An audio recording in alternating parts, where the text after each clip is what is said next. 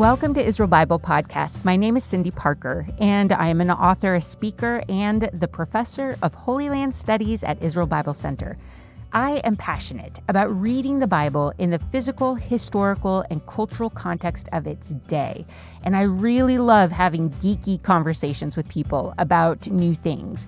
In this podcast, I'd like to invite you to join me as I sit down each week with other faculty members of IBC to discover new aspects of the Bible. These are some of my favorite dialogues because, as a modern audience, reading an ancient text, we know that the Bible does not need to be rewritten, but it needs to be reread. This week, we continue to listen in on portions of the roundtable talk that Dr. Yeshaya Gruber from IBC had with Dr. Amy Jill Levine and Dr. Marc Brettler. This is the third week we are talking about this talk, and there are so many gems in the conversation. We haven't even touched on their idea about the Son of Man and Jewish Christian relations. You need to go listen to the whole talk. It really is just so good. You may remember last week when Dr. Levine said the text has to have some sort of harmony uh, because otherwise people won't have a, a common core of belief system. So that's where the creeds come in, and the creeds wind up harmonizing the various texts. I'd be curious to hear what your initial reaction was to that. Did it surprise you? Did it make sense? I think there is more to the conversation we should discuss. Let's start with Dr. Levine. She talks about why Christians developed a need to harmonize the biblical text and to hold reverently to the creeds. Christians think the same way, and and and as I'm sure people listening in, Jews, you know, God forbid we would all think the same way within the Protestant tradition, uh, and from Martin Luther on, there was this move that, that Luther called sola scriptura, to go back to the text and forget about any glosses or interpretations or additions that had been put on um, over the centuries between the time the text was canonized and the time Luther was beginning what we eventually call the Protestant Reformation. Um, but the Roman Catholic Church and on the Eastern side, the various Eastern, Eastern Orthodox communions um, had added multiple teachings to this material because they had to. Um, how is one to understand the Christ? Is he fully human? Is he fully God? Is he a little bit more God than he is a little bit more human? How do we understand the Trinity? Um, are they all equal, or is the Spirit subordinate to the Father and the Son? How exactly did, did Mary conceive? And was she a perpetual virgin, or did she have normal marital relations with Joseph following the birth of Jesus?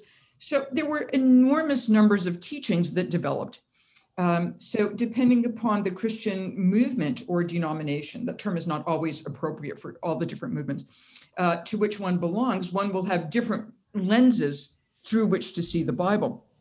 And in fact, today you can buy Catholic annotated Bibles and Greek Orthodox annotated Bibles and Methodist Bibles and and you know uh, the King James version or the Scofield Reference Bible or so on. Um, so everybody is providing different interpretations. It's just that in general, Jews tend to have a more wide ranging sense of interpretation. And as Marc and I argue in the volume, we think there's a cultural reason for that. Um, Jews can develop multiple interpretations because at the end of the day, they're all still Jews.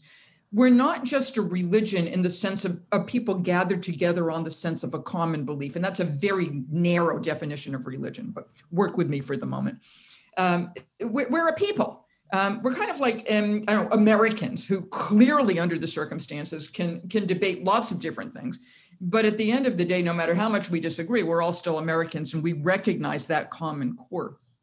But in the early years of the church, one was not born a Christian, as Marc pointed out. The word wasn't even there in, in the first couple of decades. Um, one was not born a believer in Jesus. One became a believer in Jesus or as the Gospel of John puts it, one is born anew or born from above, or if one must, born again, which is actually not a good translation. So, because they're held together by belief, they can't argue too much because if you get in by belief, you get out by belief. So, the idea in the early church was to cut back on multiple readings lest somebody stray into heresy and then be put outside the community. Now, Jews understand heretics, people like Elisha ben Abuya or Acher, but he's still a heretic. Um, we, we're still quoting him, but in the church, you really didn't want to be put outside, so you didn't debate that much. I hadn't really thought about the overall effect of Christianity, of choosing to belong to a religion, and thus the possibility of being rejected from that faith community. And the more I thought about it, the more I see the connection with people I talk to in churches, in seminaries, and in universities. In Christian culture, we like to have the right answer. The fact we think there is only one answer is interesting too. I've seen this play out in several conversations I'm having right now outside of the Israel Bible Center so, just like I have done in the last couple weeks, I invite Dr. Shazer in to see if he sees this play out in communities around him.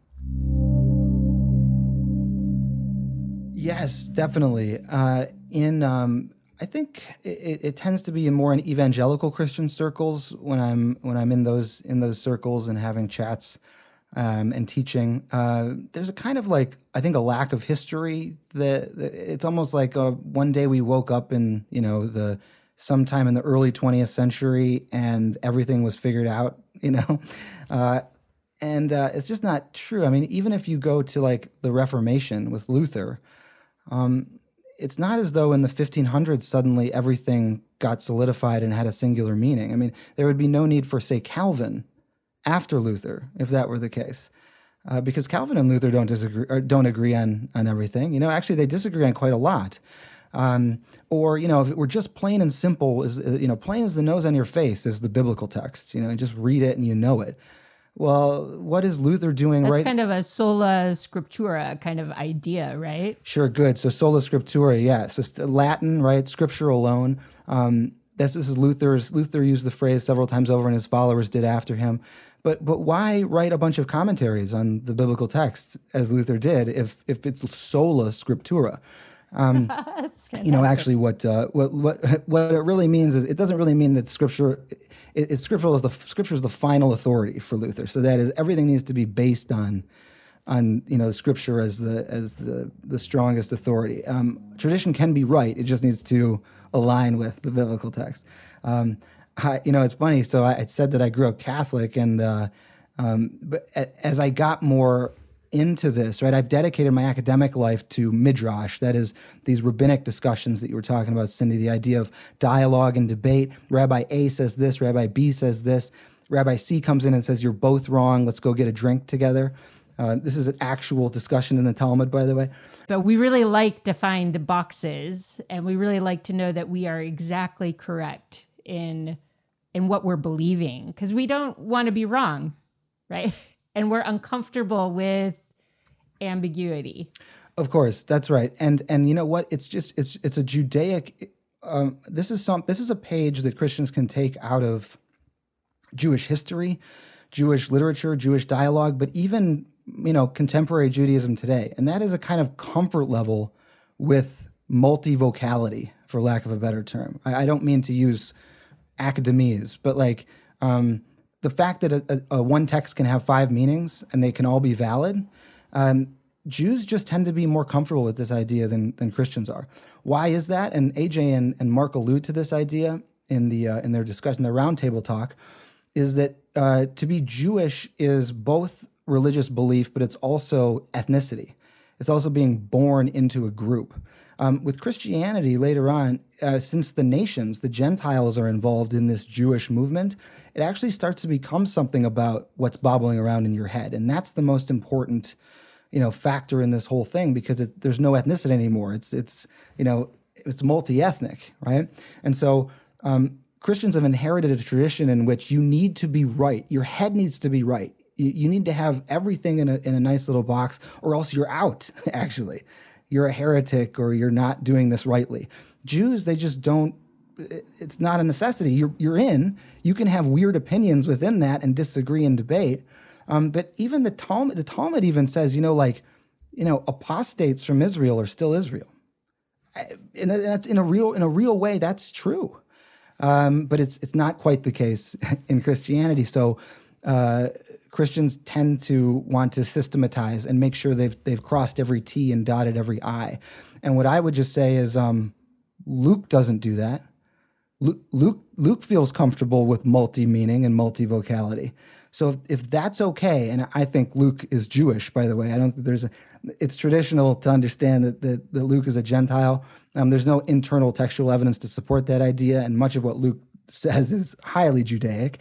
Um, and so uh, in this first century, you know, Judaic milieu, um, people are just much more comfortable with this multivocality idea and and don't feel the knee-jerk need to harmonize the text where it doesn't need to be harmonized. I often um, refer to it kind of hypothetic um, metaphorically as like a wave. Like if you've been ever been in the ocean and and there's big waves that day and a big one comes up and you, you can't get to the shore in time you know it's going to hit you. You've got two options um, one is you can dig your dig your heels in to the sand and try to like brace yourself and like run into the wave. Now, what's going to happen there is the wave is going to knock you face first, and all your teeth are going to come out. That's option one. Option two is to kind of go loose and let the wave take you where it's going to go, kind of protecting your face, but not digging your heels in because it's going to hurt you. So, what I would suggest to Christians, and I use this metaphor quite a bit, is you need to go with the wave of the scripture that is digging our heels in and systematizing things. This verse means this, this verse means this. That that's not how the first century Jewish reader would have approached this material. They would have gone with the wave. Uh, as Christians, we need to let the material work on us. We don't work on it. That's a really good uh, statement. Even just as professionals in the biblical studies world, it's always good to be reminded of that, to turn the text and let it speak to us and against us instead of us pulling it apart constantly to solve it and figure it out. That's right. And and the difficulty obviously is there have to be borders. There have to be places that you can't go, you know, so for example, you know, the um let's say Ezekiel's visions in Ezekiel 1 with the, the the divine chariot vision and the cherubim and all that. Like that's not an alien spaceship. But period. Like that that isn't that is an illegitimate reading and interpretation of that text.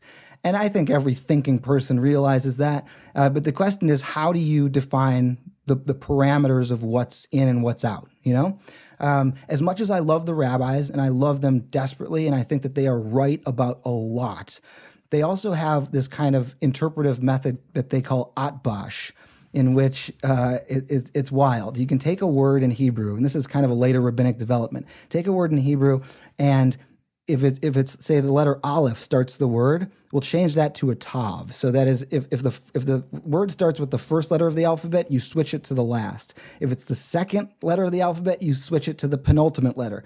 So atbash is just like uh, a kind of abbreviation for switching the letters. And whichever whatever you come up with, that's an interpretation of the word. Okay? okay, so that's nonsense. I mean, that is nonsensical. And, and so we need to build both, I, I, would say, from a Christian perspective and a Judaic perspective, from the perspective of the way that these biblical texts have been understood and attempted to be interpreted over the like some stuff is illegitimate, you know?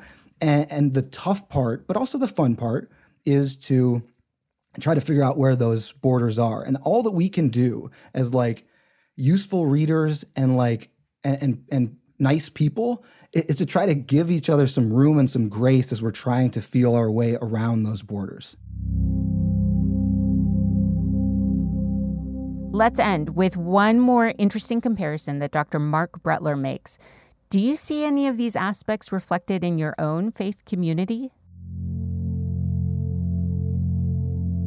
Again, a fundamental difference between Judaism as it developed and Christianity as it developed, that very often non Jews who talked about Judaism did not fully appreciate is that Judaism did not have the equivalent of the early synods which Christianity had.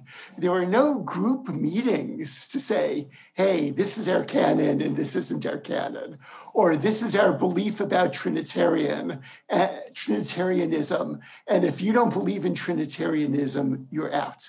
So, because of those structural differences, which often have a lot to do with the power that Christianity had, especially after the time of Constantine, but even to some extent before that, there are fundamental differences between how certain notions of interpretation could become circumscribed and belief could become circumscribed within Christianity that did not exist within Judaism.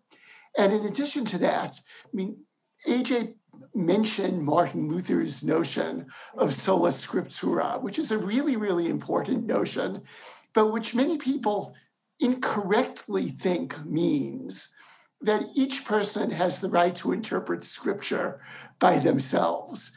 And so even within Protestant denominations, that really is not the case. If you come into church saying, Oh, I really think the Bible means this, people will say, No, that is impossible. So even within Christianity, even within Protestantism, it is really not the case that each individual can interpret the Bible by herself or himself, but very often within particular denominations, there are certain basic rules sort of draw the outline of what types of interpretation are permitted and which are not. When I teach Christian students, they're often quite astounded by the following two things. One of the most common phrases in rabbinic literature is davar acher, another opinion. And the students ask me, well, which opinion is correct? And I'll point out to them that the structure of the rabbinic text does not allow us to say which opinion is correct. And similarly, uh, if you take a look at the Mikraot Gedolot, at the standard rabbinic Bible, you have the biblical text, you have traditionally next to it the ancient Aramaic translation, the Targum of it. And then, depending on the edition that you're looking at, you have a number of commentators, more or less printed in the same size, more or less having the same authority on the page. You know, there's nothing quite like this in the structure of Christian tradition. And that really emphasizes the notion of the significance of multiplicity of interpretation, or to really correct myself by adding a word, the significance of the authority, the legitimate authority of multiple interpretation mm-hmm. within Judaism. All of this goes back to what Dr. Brettler and Dr. Levine say in their book that the Bible itself is less important in Judaism than the Bible interpreted. What's interesting is I've had this conversation a few times with a whole variety of people recently because I know people who belong to the Orthodox Church. They have a robust view of Scripture and its interpretation through history. I think it is very similar to what the Jewish view is. If you're Orthodox and listening and think I'm wrong, please connect with me. We've covered so many interesting issues that came up in that roundtable discussion. Thank you to Dr. Nicholas Shazer for joining me in these three weeks to contribute to the conversation. If you would like to listen to the whole interview, you have full access to this and many more of the roundtable talks. If you are an IBC student, or when you just decide to sign up for Israel Bible Center certificate program in Jewish context and culture, find us on the web at israelbiblecenter.com or click on the link in the notes at the bottom of this episode. It will take three minutes, maybe three minutes, to enroll in the program. Thank you to Jeremy McDonald with Mason Jar Music for mixing, editing, and crafting all the good sounds you hear. And thank you for being curious about the world of the Bible.